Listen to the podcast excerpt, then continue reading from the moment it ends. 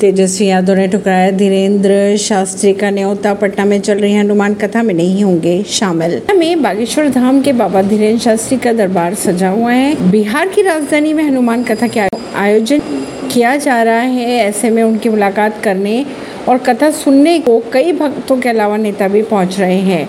बीते दिनों की अगर बात करें तो भाजपा नेता और केंद्र मंत्रियों ने धर्मेंद्र धीरेन्द्र शास्त्री का स्वागत भी किया था। से 25 किलोमीटर दूरी पर चल रहा है कार्यक्रम। लाखों की तादाद में पहुँच रहे श्रद्धालु बागेश्वर धाम के बाबा ने रविवार को पटना के करीब नौबतपुर में दरबार लगाया था।